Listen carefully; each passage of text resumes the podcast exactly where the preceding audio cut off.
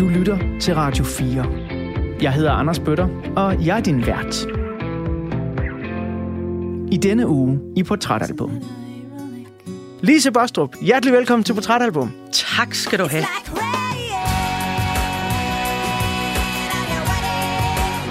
Hold da kæft, der er en kvinde, der synger om ting, uden at det handler om, at hun er kvinde. Og jeg kunne forstå smerten i sangene bedre, eller frustrationen, eller vreden, fordi den passede med, hvad en kvindestemme gjorde. Do I stress you out? My sweater's on backwards and inside out, and you say how appropriate. Altså, hvis folk de siger, at man kan være emo i dag, they don't know shit. altså, fordi grunge-perioden i 90'erne, der var det det hårdeste at være ung, fordi du fik at vide, at du bliver aldrig voksen. Systemet kunne få en fuckfinger via musikken, fordi at du vidste, at på et eller andet tidspunkt ville det sluge dig, og så blev du en del af det, så du havde den her periode, du skulle ud med alting på. Nu levede jeg øh, med den tanke om, at sådan en som mig kan ikke blive musiker eller skuespiller, Hvorfor? fordi at jeg er jo bare er almindelig. Altså, det er jo det, der er så sjovt. Da jeg i sin tid søgte op på skuespillerskolen, så tænkte jeg også, ah, men der er der nogen, der prikker mig på skulderen og siger, ja, det var sødt, så fik du lov til at prøve det.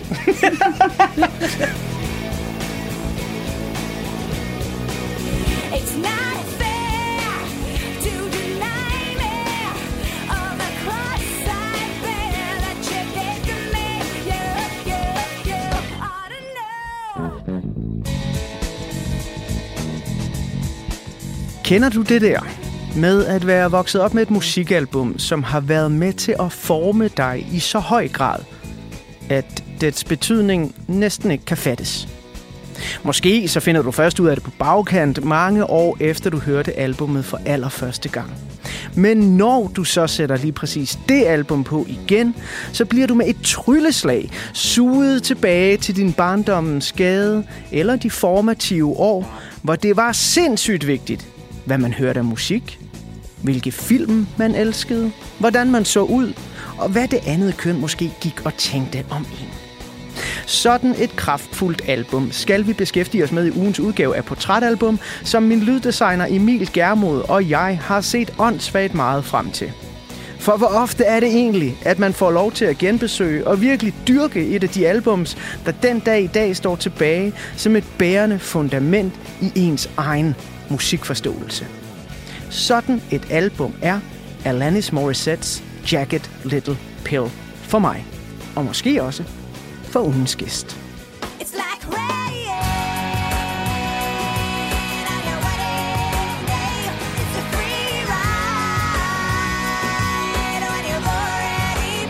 I den her uge der er min gæst 38 somre ung.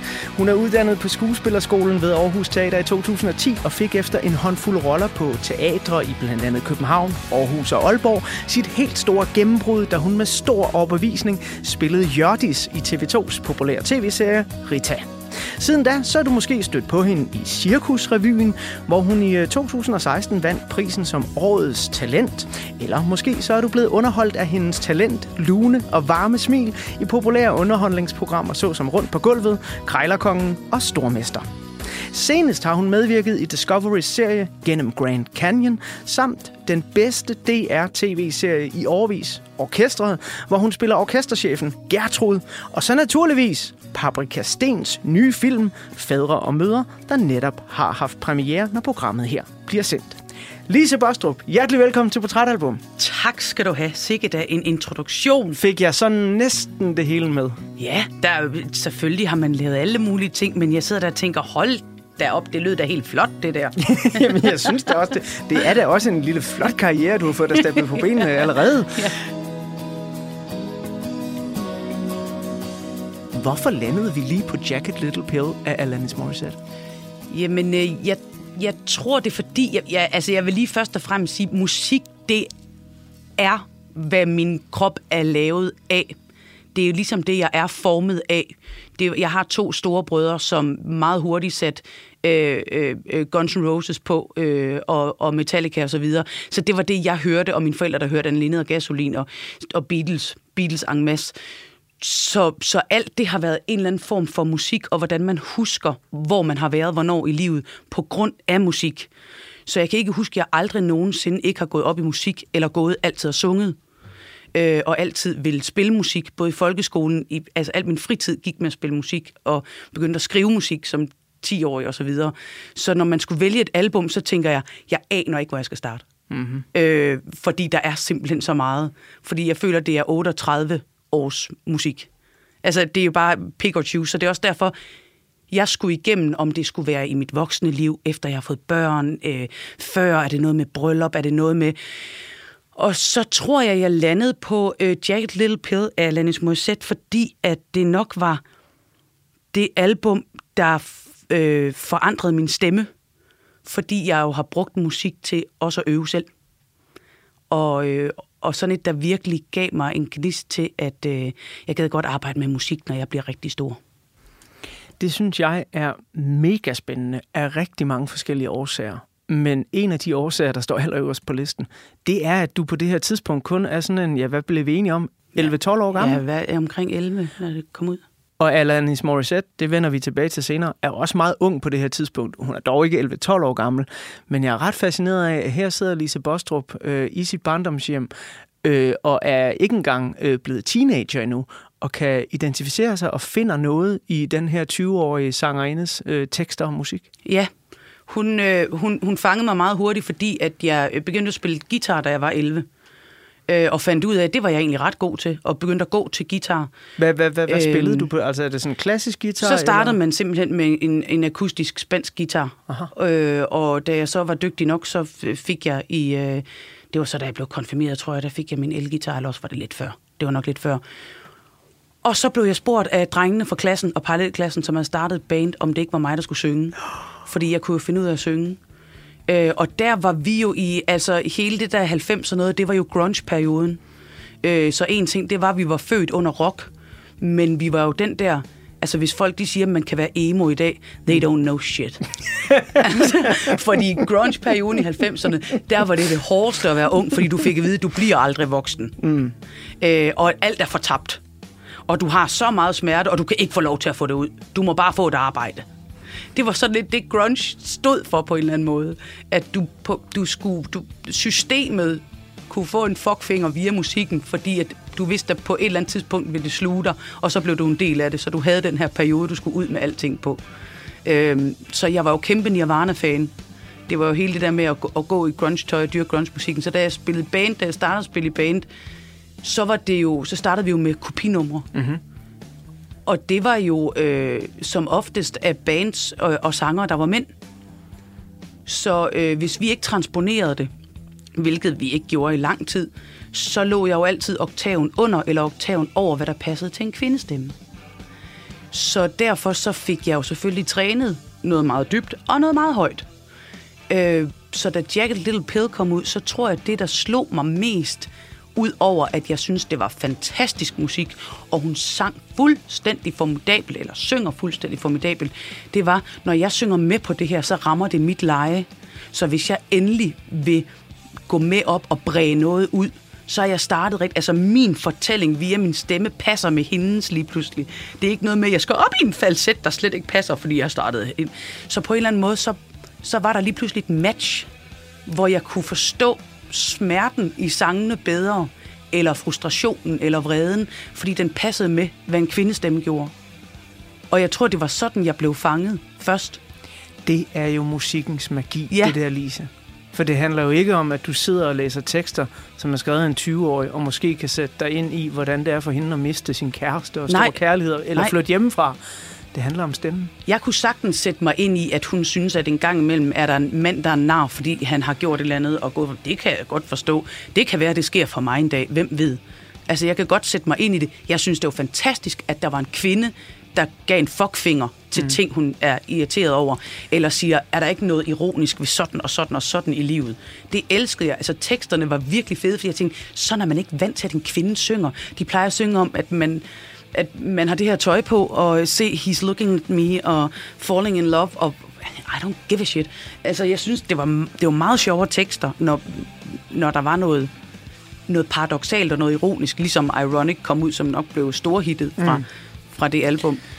Jeg øh, har bedt dig om at vælge et par sange fra det her album, og jeg er også dybt fascineret af din valg. Hvad de er, det vender vi tilbage til lidt senere, men jeg kunne godt tænke mig, at vi lige for nu bare lige åbner med lidt af åbningsnummeret, fordi noget af det, jeg synes, der er i det, er også, at det er en kæmpe programerklæring for, hvad det er, vi skal i gang med på Jacket Little Pill.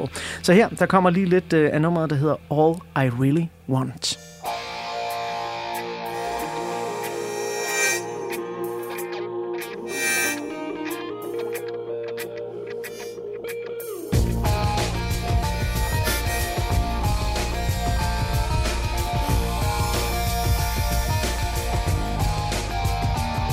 Do I stress you out? My sweater's on backwards and inside out, and you say, How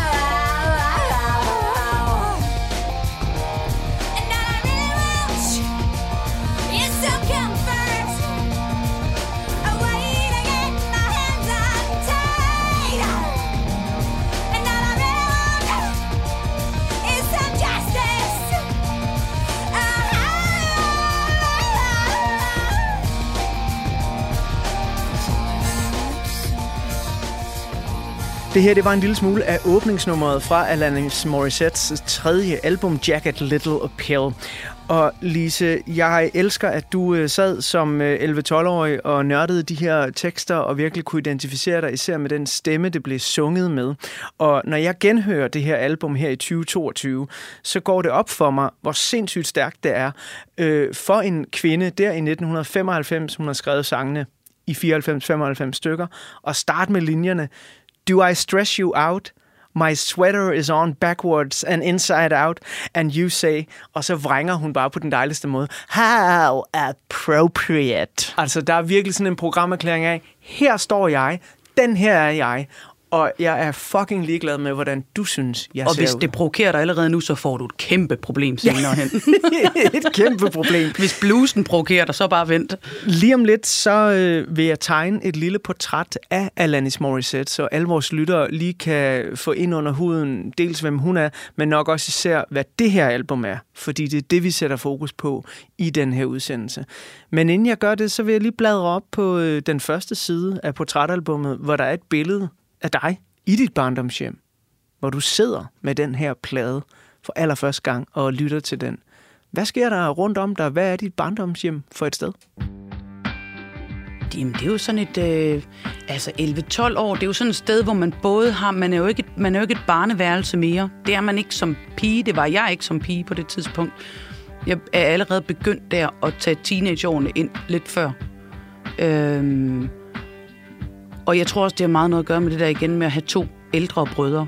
Så man spejler sig altid i dem, der lige er kommet foran med alt muligt. Så jeg, jeg tror også, da jeg godt vidste, at jeg var vild med musik, så var jeg allerede gået i gang med at finde min identitet igennem det. Fordi at jeg kunne ikke rigtig finde den nogen andre steder. Jeg passede som sådan heller ikke ind. Jeg havde det fantastisk. Jeg har haft en dejlig barndom og rigtig gode venner. Men de vil nok også sige, at jeg var sådan lidt... Jeg var ikke rigtig, der var ikke rigtig nogen type over mig. Jeg var god i skolen, men jeg var ikke den kønne. Jeg var måske sjov, men måske heller ikke den sjoveste. Øh, usikker på mange punkter. Meget sikker på... Altså, jeg lå bare sådan, du ved, pænt i midten af det hele. Og jeg kan huske, at det eneste, der sådan set irriterede mig, det var, der er ikke noget, der skal være sikkert endnu. Jeg kan ikke lide, hvis vi alle sammen køber det samme tøj, hver gang det nye i VO der kommer ud. Og jeg kan ikke lide, hvis vi alle sammen skal på en efterskole og vil gå efter den samme efterskole. Fordi så ved vi, når vi kommer tilbage, så skal vi ind på den her uddannelse. Jeg kan ikke lide, at der er et system, der allerede har lavet en plan for, hvordan det bedste liv vil se ud. Og det kan jeg huske, det begyndte, mig, det begyndte jeg allerede at tænke lidt over dengang. Ja, og det er ret tidligt, synes jeg. Ja. Fordi de tanker har jeg i den grad også haft. Jeg er vokset op i det sydfynske øhav øh, på en lille ø, der hedder Tåsinge, og det var også meget udbryder tanker, at jeg skal væk fra den her lille trumrum. Ja. Men de tanker rammer nok først mig. Ja, faktisk i det år, vi skal snakke om, 1995-96 stykker, var jeg en 15-16 år gammel. ja. Men du sidder allerede, inden du går ind i teenageårene, øh, og har en eller anden idé om, at der må være noget mere. Jamen, jeg tror, at jeg begyndte at... Jeg kan huske, jeg skrev min første sang, altså hvor jeg lavede musik med min guitar, og skrev teksten til den, da jeg var 11. Øh, og da jeg spillede det for min bror Rasmus, så sagde han, den er sgu da god, den der. Så tænkte jeg, det her, det synes jeg, det er sjovt. Tænk så, hvis man kunne det. Altså, jeg tror, nu levede jeg øh, med den tanke om, at sådan en som mig kan ikke blive musiker eller skuespiller. Hvorfor? Fordi at jeg er jo bare almindelig. Altså, det er jo det, der er så sjovt. Da jeg i sin tid søgte op på skuespillerskolen øh, for første gang som 21-årig, så tænkte jeg også, ah, men der er der nogen, der prikker mig på skulderen og siger, ja, det var sødt, så fik du lov til at prøve det. Fordi jeg tænkte, det er, da kun, det er da kun børn af skuespillere, der bliver sådan noget. Ja, okay. Og børn af musikere bliver musikere. Eller man skal være født ind i et hippie hjem, hvor alt det gør ondt. Ja. Eller sådan noget, for, at, Ja. for at skulle krænge sin sjæl ud i noget Ja, det er jo øh, kunstnerisk. Ja. Ja. Så det eneste, jeg tænkte, det var, Nå, men det er da en god hobby. Men der var et eller andet, hvor jeg kunne mærke, at der er, der, der er jo nogle ting, jeg kan fortælle via det her. Jeg kunne også mm. godt lide at skrive, når man havde stil for. Altså, der, er der er noget, man kan fortælle. Der er noget, man kan forvidle videre, forvidle, forvidle videre Ja. og få nogle tanker og følelser ud. Øhm, og, og, og den tror jeg, jeg var i. Den der, der hed, jeg ved ikke, hvor det her det skal hen. Men jeg var, jeg var også sådan meget fornuftig. Jeg er godt opdraget på den måde. Man, skal bare sørge for at være god i skolen, så får jeg nogle gode karakterer, så har jeg i hvert fald alt muligt at vælge imellem. Altså, det er sådan meget jysk og fornuftig. Ja, det er meget og, jysk og og det er jeg fornuftigt, meget glad for den dag i dag. Vi at jeg skylder er- måske også lytterne at sige, det her barndomshjem, du fortæller om nu, som jeg jo kan høre, er fyldt med, med kærlighed, og der er måske også rimelig højt til loftet, og de Ja, ja. storebrødrene, de øh, tager sig egentlig ret godt af lillesøster, sådan Ja. som storebrødre nu engang gør. Ja. Man får nok nogle blå mærker, kunne jeg forestille Det mig. har man også fået, ja. Men vi er i øh, Silkeborg, ikke sandt? Det er vi, ja. Ja, okay. Den, øh, altså, det sted, som, som barndoms opvækststed, betyder det stadig noget for dig den dag i dag? Ja, for delen er du sindssyg. Jeg elsker, jeg elsker det sted, og jeg elsker at komme der, og jeg elsker Silkeborg, og jeg tror også, at hvis alt mit arbejde kunne være i Midtjylland, så kunne jeg da godt finde på at flytte tilbage der, fordi jeg synes, det var fantastisk at vokse op i Silkeborg. Lige om lidt, så vil jeg øh, lige tegne et portræt af Alanis Morissette, og især pladen Jacket A Little Pill. Øh, men inden vi kommer så langt, så skal vi høre det første nummer, som øh, du har valgt. Og jeg er meget fascineret af den playliste, du sendte mig, fordi den stryger direkte udenom alle de store hits. Der er ikke noget Hand in Pocket, der er ikke noget You Oughta Know, der er ikke noget Ironic. Øhm, og det synes jeg er fedt, fordi så kommer vi jo nemlig ned i albummet. Vi skal høre noget andet end det, man kender. Right Through You. Hvorfor er det et vigtigt nummer? Øhm, jamen, jeg tror igen, det var uden at hun siger det tydeligt, så giver hun en fuckfinger til nogen, hun altid godt har kunne tænke sig at give en fuckfinger til. og så må man beslutte sig for selv, om det er en person, eller om det er systemet, eller om det er ens indre dæmoner. Men rent stemmemæssigt, når man synger med på den, så er det lidt ligesom at blive renset. Jeg tror, du har sunget med på den her mange gange. Ja, det har jeg. Sidder du der i Silkeborg som barn og øh, bliver renset af sådan et nummer som det her, eller kommer det først senere? Jeg tror først, at teksten gik op for mig senere. Men hun har øh, skrevet numrene sådan, at du fysisk går noget igennem, hvis du som sanger synger med på dem.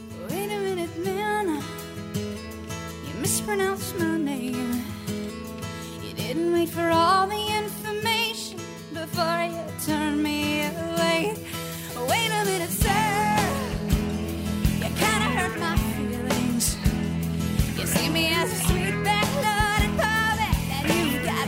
ticket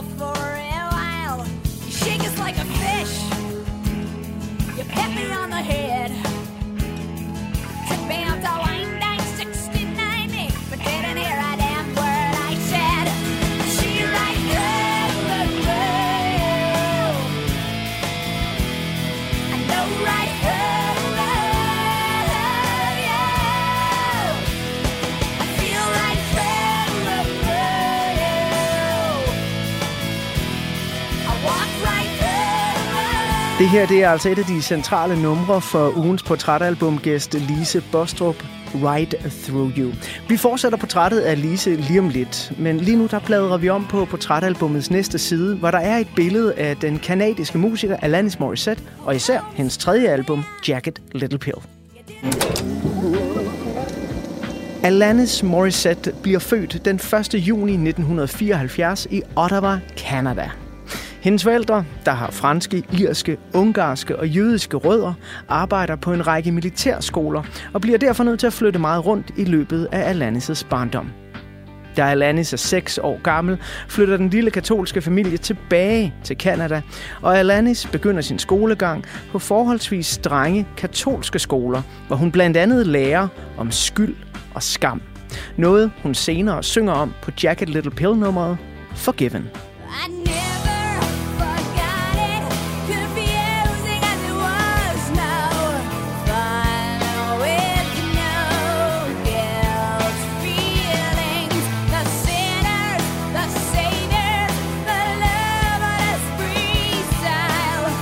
Alanis begynder at spille klaver, da hun er 8 år gammel. Hun skriver sin første sang, da hun er 10, og så albumdebuterer hun i 1991 som kun 16-årig med dance-pop-albummet, der bare hedder Alanis.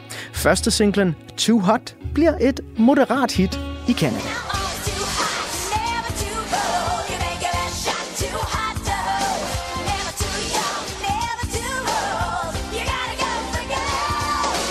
Debutalbummet og det efterfølgende album Now is the Time fra 1992 bliver kun udgivet i Canada. Og da album nummer to sælger under det halve af, hvad debuten gjorde, og Alanis' kontrakt kun er på to fuldlængde albums, så vælger pladeselskabet at fyre hende.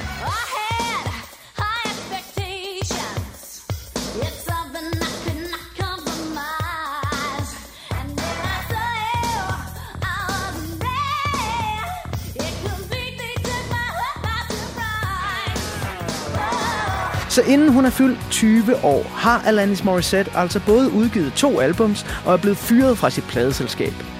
Hun går derfor og drømmer om en frisk start væk fra 90'er dancepoppen, hvor hun kan udtrykke sig mere ærligt, lyrisk og musikalsk. På det her tidspunkt, der bor hun stadigvæk hjemme hos mor og far.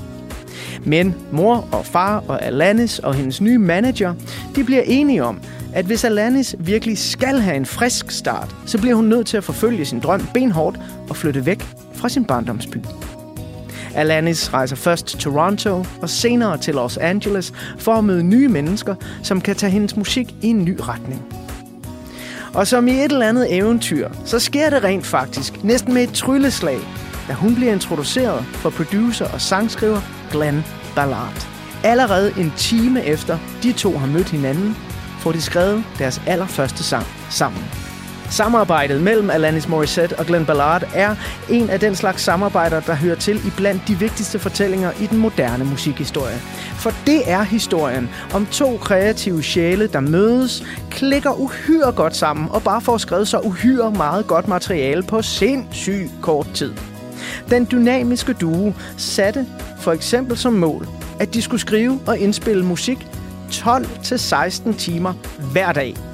Målet var så at færdiggøre en sang om dagen. Og det lykkedes. På tredje dagen, tre dage efter de har mødt hinanden, skriver de deres første hit sammen, Jacket Little Pills tredje single, Ironic. Ironic?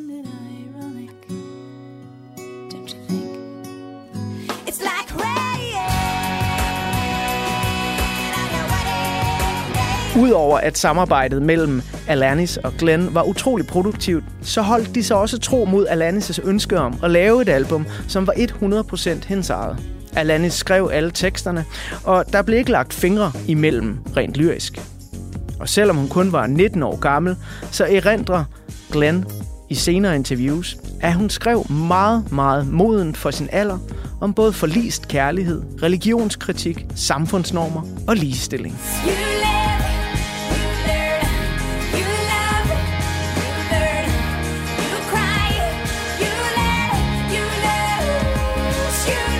Alle numrene på Jacket Little Pill er indsunget i første eller andet take. En fuldstændig sindssyg bedrift af en kun 19-årig sanger med begrænset erfaring. Da albummet udkom den 13. juni 1995, der var Alanis Morissette lige fyldt 21 år. Jacket Little Pill endte med at sælge mere end 33 millioner eksemplarer og blev nomineret til hele ni amerikanske Grammys. Albummet og Alanis vandt fem Grammy'er, blandt andet for årets bedste album, og dermed blev Alanis Morissette den på det tidspunkt yngste vinder af den kategori nogensinde. Og selvom Alanis Morissette har udgivet flere solide albums siden Jacket Little Pill, så er det stadig det album, der står tilbage som hendes kreative og kommercielle hovedværk. Albummet er blevet genudgivet i en akustisk version, er for nyligt sat op som en stor musical, og havde det ikke været for covid-19, så skulle Alanis Morissette have været på en stor verdensomspændende turné i 2020, hvor hun fejrede albummets 25 års jubilæum. Alanis Morissettes nyeste album, The Storm Before the Calm, er et meditationsalbum, hovedsageligt med ambient musik.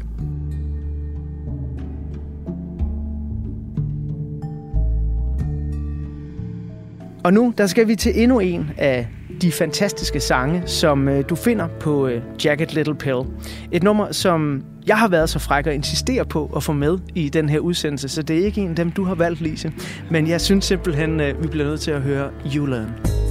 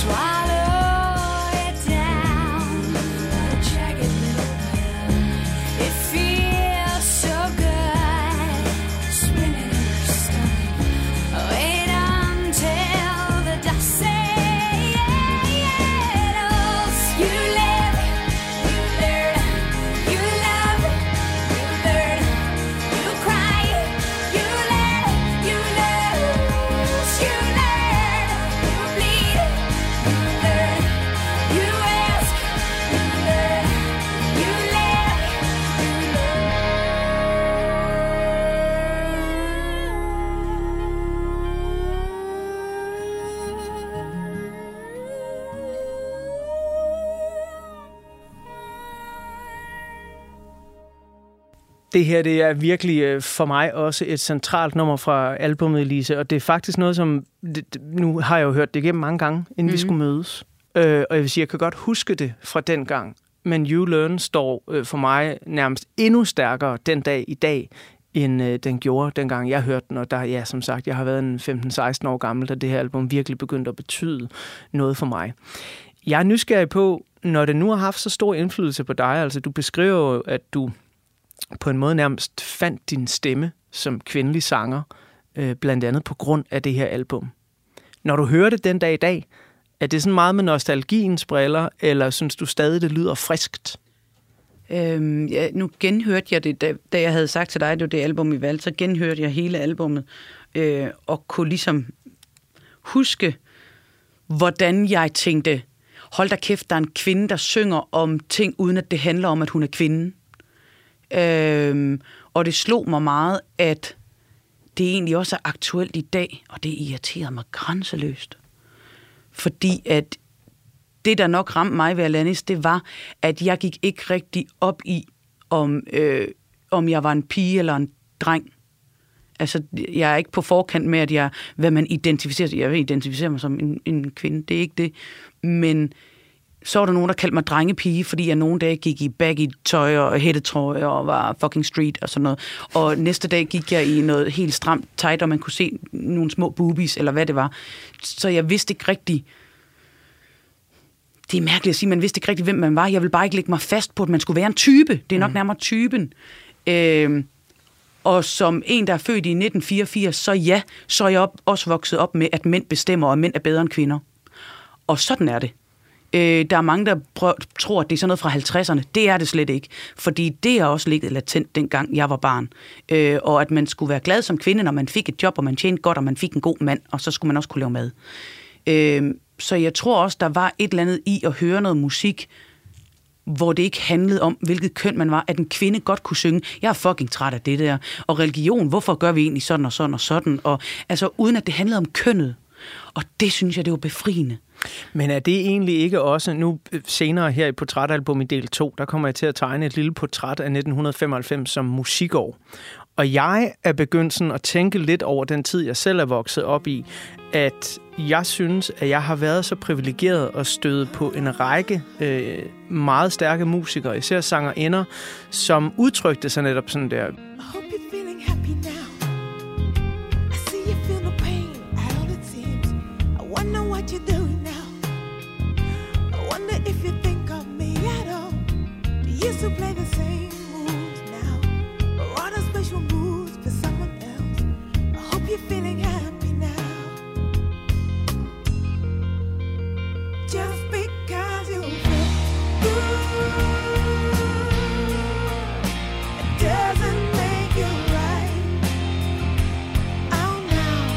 Man har en Skin fra Skunk Nancy, man mm. har en Gwen Stefani i No Doubt, man har en PJ Harvey, man har en Bjørk, som jo alle sammen i de her år kommer ud med noget, der er det totalt modsatte af tidens anden store trend, Spice Girls for eksempel. Ikke? Ja. Og det må vel også for dig, især i så tidlig en alder, øh, have påvirket dig, at du er en del af den her tid, hvor jamen, der bare kommer nogle kvinder frem, der sådan siger, jamen, her er vi, og det handler ikke om at være kvinde, det handler om, hvordan vi er som mennesker. Ja, og i musikken, der handlede det nemlig ikke om noget. Der handlede det om musik Ja. i, i den periode. Og det var det, der var befriende.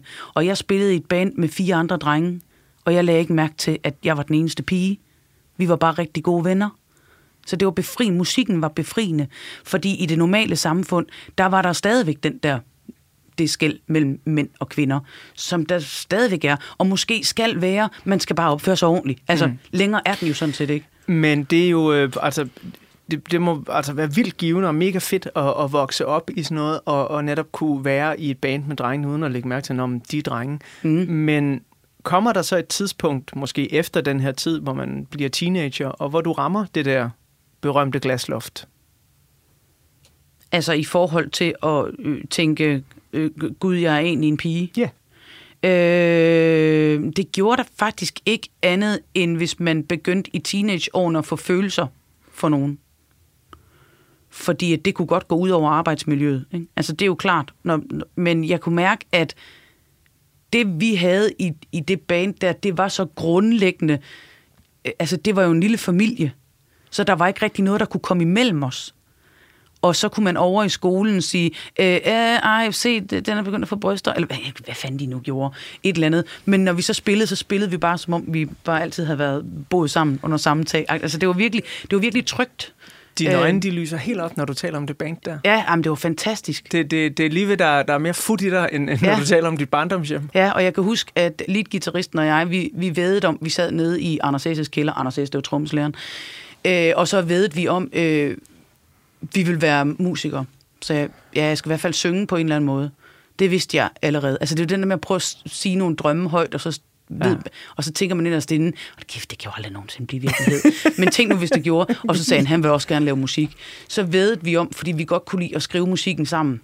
Øh, og jeg lavede tekster, når han smed nogle, øh, noget musik hen til mig og sådan noget. Så vedede vi om, hvem af os, der blev først millionær. Og den, der blev først millionær, skyldte den anden varm kakao med flødeskum. What a Øh, prize! Og jeg har allerede øh, sagt til ham, at jeg nok skylder ham, fordi at det er Anders Bønlyng fra Alphabet. We love this exaltation. We want the new temptations. It's like a revelation. We live on fascination. Nå! Ja. Du har Så- spillet i band med Anders fra Alphabet Ja, i Silkeborg. ja. Okay, nu bliver jeg endnu mere nysgerrig. Et, hvad hed det band? Idiots Conspiracy. Idiots Conspiracy. Ja. Det hed jeres band. Det var en, en fusion mellem øh, øh, rock og noget, noget grunge. Vi kørte også på andre sprog. Altså, vi fusionerede meget. Det var sgu meget fedt. En lille single. Vi lavede en lille plade med tre numre. Og den begyndte lige pludselig at blive brændt rundt omkring i hele byen, fordi folk de synes, at øh, musikken var så fed. Har du stadig den single? Og den kan jeg ikke finde, men jeg Nej. hører om folk, der siger, at jeg har den derhjemme. Er det og de rigtigt? siger, har I den liggende? Har I den liggende? Hvem har den, hvem har den liggende? Det, det er sådan en, den der, det, den hemmelige, der ligger et eller andet sted. Det var også, det var fed musik, og vi spillede mange steder. Øh, vi havde det rigtig sjovt. Og så tænkte jeg, det er jo sjovt, hvis man kunne leve af det her. Sådan stå på en scene og synge. Og hvad skete der så? Jamen, øh, jeg tog til USA, fordi jeg skulle jo noget andet end bare på efterskolen. Så jeg tog øh, til USA øh, i high school, Nå. og sagde, at jeg skal så langt væk som muligt, fordi at ellers så kan jeg lige så godt lade være med at tage afsted. Så jeg endte derovre på vestkysten i Nevada, i ørkenen. Nå, Øh, og det var noget helt andet. Og efter jeg kom hjem derovre fra, der havde jeg rigtig meget musik at gøre derovre, øh, hvilket og en helt anden slags musik, jeg slet ikke havde regnet med. Øh, og da jeg kom hjem, så øh, vil jeg gerne i øh, gymnasiet, og der gik øh, Anders Bønlykke også. De andre fra bandet lavede nogle, nogle andre ting, og så sagde han, men jeg har altså startet et band med nogle andre, mens du var væk. Så det er fint, fordi at jeg tror, der er så mange lektier, jeg får sgu nok ikke spillet noget musik lige nu. Jeg skal lige koncentrere mig om det her med det her gymnasie her. Øhm, men fik så musik på højt niveau. Vi gik så parallelt med hinanden. Så øh, vi konkurrerede nogle gange lidt, når der var sådan nogle små koncerter, fordi så var det høj, høj niveau. Øh, den ene klasse mod den anden klasse. Ikke? Øh, det, var, det var meget hyggeligt. Og øh, jeg sagde, godt du spiller musik. Jeg gad også godt på en eller anden måde arbejde med det. Jeg ved ikke, hvordan endnu. Øh, men nu skal jeg finde ud af, at jeg skal nok på universitetet. Øh,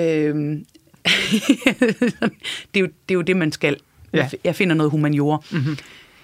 Og, øh, og så sagde han til mig en dag, jamen faktisk, så leder vi efter en, øh, en korpige, men jeg tænker ikke, det er noget, du gider at komme til, øh, komme til noget prøve på. Så sagde jeg, nej, jeg tror ikke, jeg skal synge kor for dig. det vil alligevel ikke passe mit temperament. Øhm, og så kom Stine og sagde til mig, ej, jeg, jeg spiller sammen med Anders, ham har du spillet med, så jeg, fedt, det kommer du til at elske. Og så blev de jo ligesom vores øh, skoleband, og jeg tænkte, han, han klarer den sgu. så er sgu godt, det der. Har simpelthen ja. været jeres skoleband. Ja. Og wow. Så tænker jeg, godt, godt bønlykke, den der, du nejlede den og du fandt vejen, hvordan fanden, åh, åh, hvor er det godt gået. Men jeg tænkte også, men det er ikke sikkert, det er musik, så skal det jo være konservatoriet. Jeg ved det ikke. Jeg ved det simpelthen ikke. Og så en dag i slutningen af 2G, så kommer min veninde Majbrit op til mig, og så siger hun, øh, fuck, hvor har vi mange lektier. Jeg har faktisk øh, tænkt, jeg gerne vil have øh, drama øh, i 3G. Så siger jeg, nå okay, fint nok. Men øh, holdet bliver ikke åbnet, fordi der mangler en. Der mangler bare en. Så jeg, jeg ved ikke, hvad jeg skal bruge drama til. Det kunne jeg ikke lige se. Så der er jo ikke nogen lektier. Hmm. og så skrev jeg mig op til drama, og så, så kunne holdet blive til noget, så var vi nok, og så fandt jeg ud af, det er sjovt, det her. Øh, og af en person, der faktisk egentlig havde sceneskræk, når vi var ude at spille, fordi jeg egentlig ikke sådan kunne lide at stå og være mig selv på en scene, og hej, hvordan går det derude, hvad så, Horsens? Øh, så var det meget sundt for mig at prøve at have drama. Øh, og der var så nogle af de der dramaelever, der sagde til mig, øh, min gode ven Mathias Flint, som også er en skuespiller den dag i dag, øh, der sagde, når vi er færdige med gymnasiet, så ved du godt, du godt kan blive ved med at lege med det her drama noget, fordi at man faktisk kan øh, øh, komme med i musicals, selvom man ikke er uddannet. Øh, så hvis du godt kan lide at synge, så er det i hvert fald bare, så kan du bruge din sang der. Altså så det var sangen, det byggede på stadigvæk. Og så gik jeg til auditions på diverse mus- musicals. Og jeg skulle lige til at sige, uh, the rest is history, Ja. men vi skal Ja. nok komme tilbage Ja. til, hvordan uh, du så egentlig ender uh, på teatrene, senere i tv, uh, og nu uh, her for nylig i uh, Papa Kastens uh, nyeste film. Men inden vi kommer så langt, uh, så kunne jeg godt tænke mig lige at, at bladre lidt tilbage i øh, uh, portrætalbummet, for at uh, fokusere lidt på det år, hvor du hører Alanis Morissette, og hvor meget af den rejse mod alt det, du lige har fortalt, jo netop starter med albumet Jacket Little Pill. Men inden vi kommer til portrættet af 1995, som er det år, hvor det her album udkommer, øhm, så skal vi høre nummeret Forgiven, som er endnu et af dem, du har valgt fra pladen, og som jeg er super glad for, du har valgt, fordi det netop er så langt væk fra radioens playlist. Og sådan noget. Jeg tror faktisk aldrig, jeg har hørt det her spillet i radioen. Nej. Øhm, hvorfor er Forgiven så vigtigt, det nummer? Det var et af dem, og jeg, jeg tror, det er et af dem, hun selv mener, når hun sætter spørgsmålstegn ved religion, som jeg også godt selv kunne se, fordi jeg gjorde det selv. Øh, hvordan vi ved, om noget det er rigtigt og forkert, og hvorfor vi følger det så hårdnakket, om man går i krig på grund af det. Og det har jeg aldrig forstået, det tror jeg stadigvæk ikke, jeg gør den dag i dag. Så, så øh, teksten for mig var meget interessant. Og også tale om, som hun selv har udtrykt, som jeg lærte, øh, du fortalte mig lige før i portrættet af hende, at det var med skyld og skam, altså som katolik, at der er mange ting, man ikke må, og specielt også som katolsk kvinde. Øh, og jeg tog det jo bare til mig som kvinde generelt, at øh, der er mange ting, man skal shames for, eller det gør kvinder ikke, eller kan du ikke, den skal ikke være så nedringet, eller et eller andet. Altså, hvor jeg tænkte, der er alt muligt, der er så mærkeligt ved det her. Hvorfor der er nogen, der må noget, og andre må ikke noget, og så følger man det der hårdnakket, og så bryder man det. Og så, at det, jeg forstod bare ikke, det, jeg sætter bare spørgsmålstegn ved det hele. Og der kunne man virkelig få noget vrede ud, hvis man havde spørgsmål om mange ting. I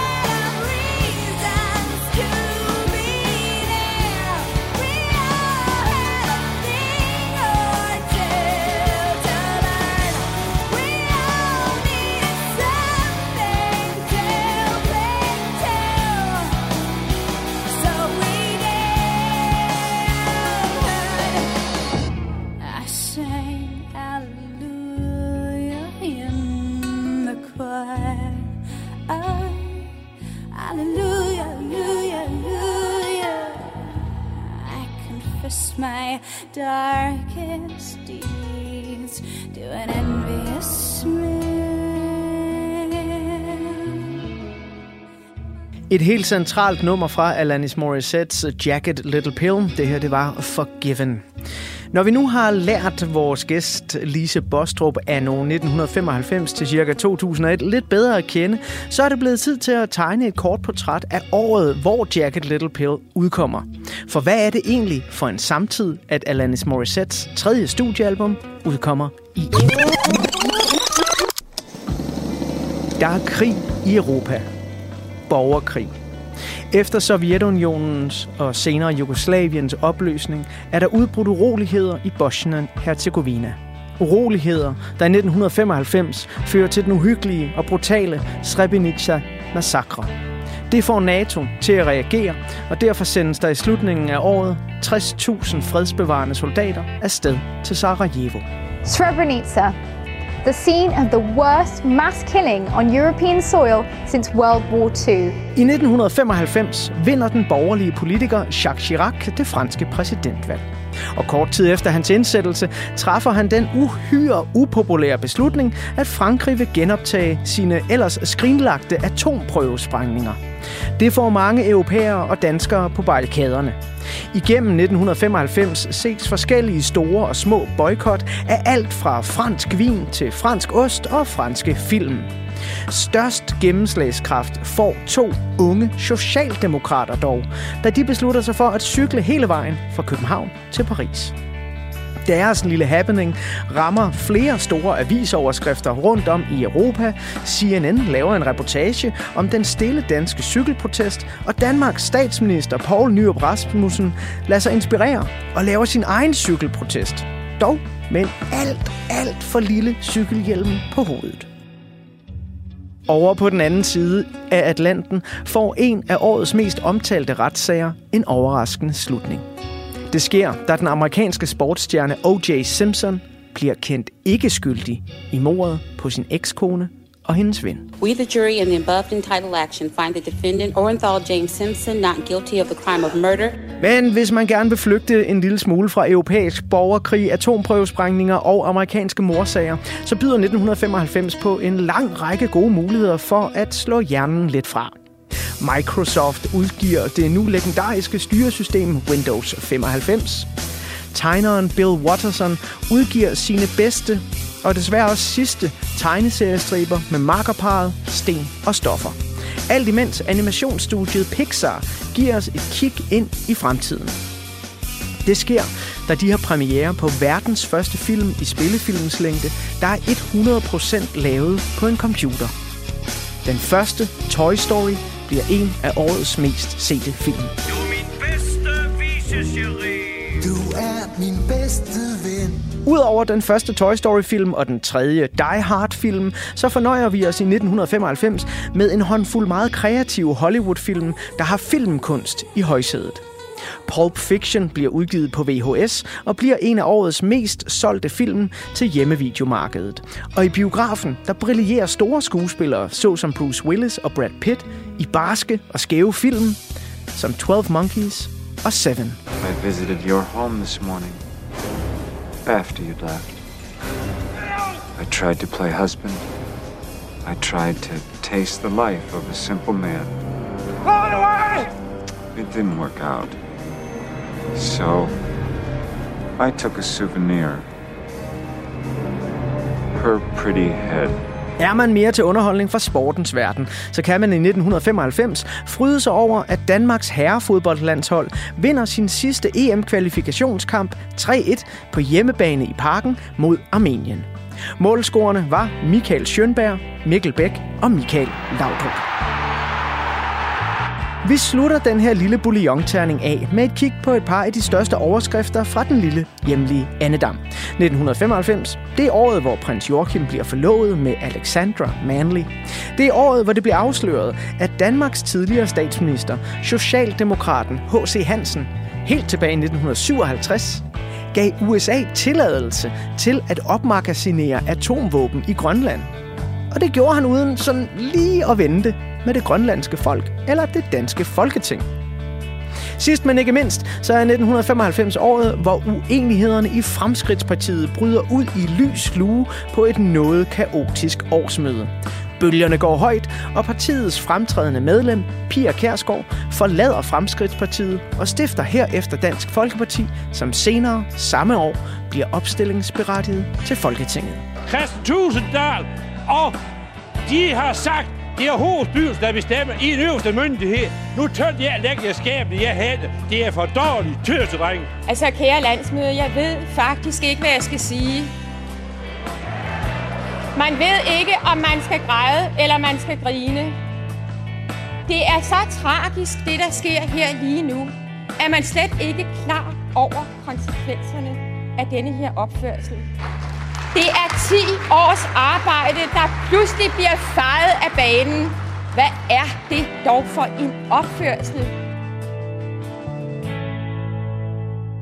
Så var der ellers en lille bouillonterning øh, public service serviceret på mit øh, sølvfad her til dig, Lise Bostrup. Sikke et år, var. Det var som at være der igen. Var det det? Det var lidt uhyggeligt. Jeg var meget i tvivl om, da jeg så skrev det her, fordi vi jo ikke har snakket sammen før, hvor meget af det her, som en ja, 11-12-årig når at opfange Alt. alt. Det gør børn. Du har antennerne ude. Ja, det gør børn.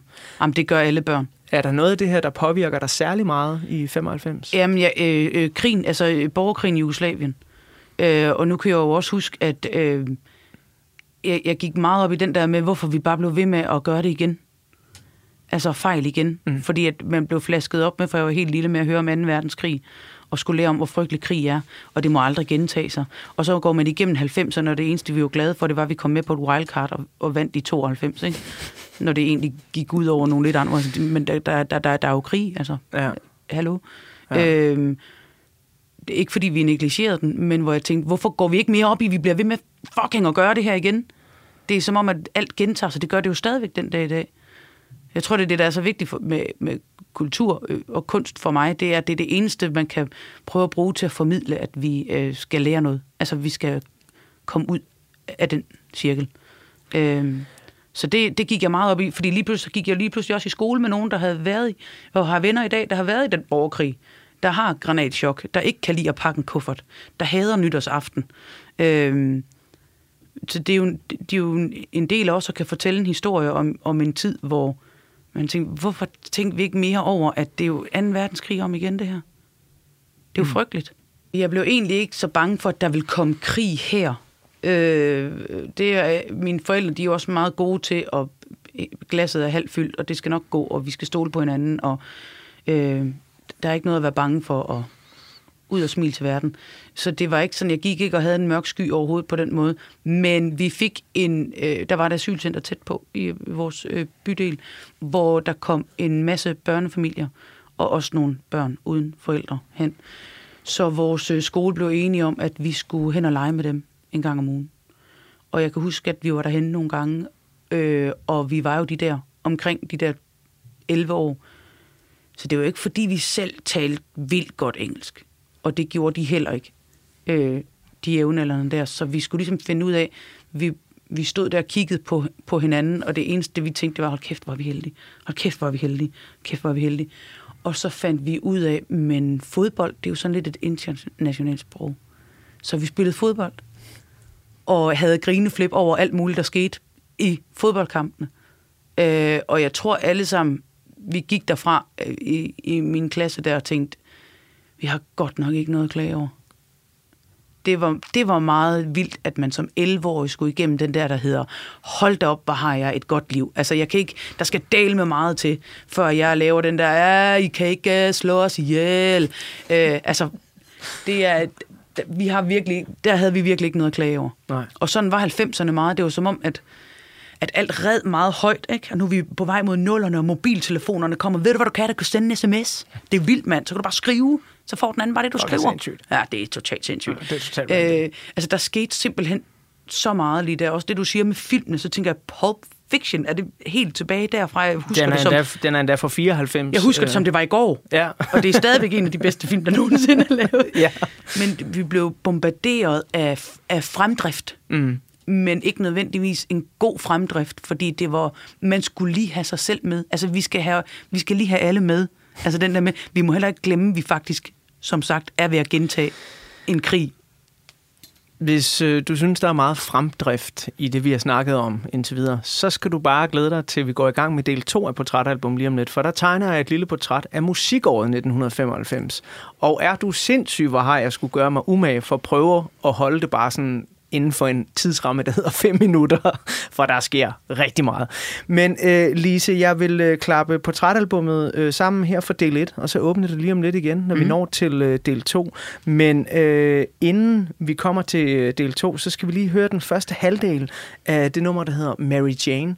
Endnu et nummer, du har valgt, og et nummer, som øh, du har lært mig at sætte pris på, fordi jeg har jo hørt ekstra godt efter i de numre, så, som du har udvalgt. Og det er faktisk et af de numre, jeg, må, jeg tror ikke, jeg har skibet forbi det, da jeg var teenager, men jeg har i hvert fald ikke bidt mærke i det. Nej. Hvorfor synes du, det er vigtigt? Øhm, det er jo over i balladen. Ja. Øh, og jeg kan huske, at jeg tænkte, det er godt nok et tragisk nummer. Øhm, men alligevel, det, altså hun synger jo, hun synger jo til en kvinde, sig selv, øh, alle mennesker, der har det hårdt.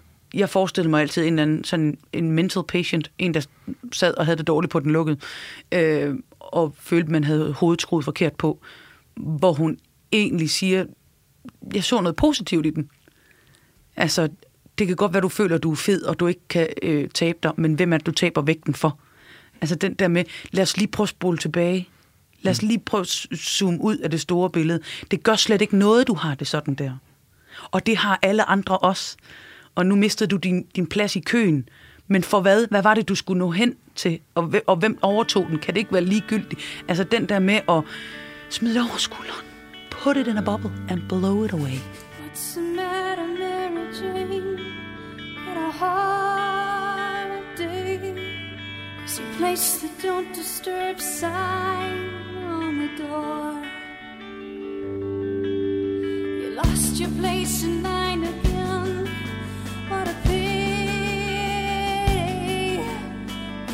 never seen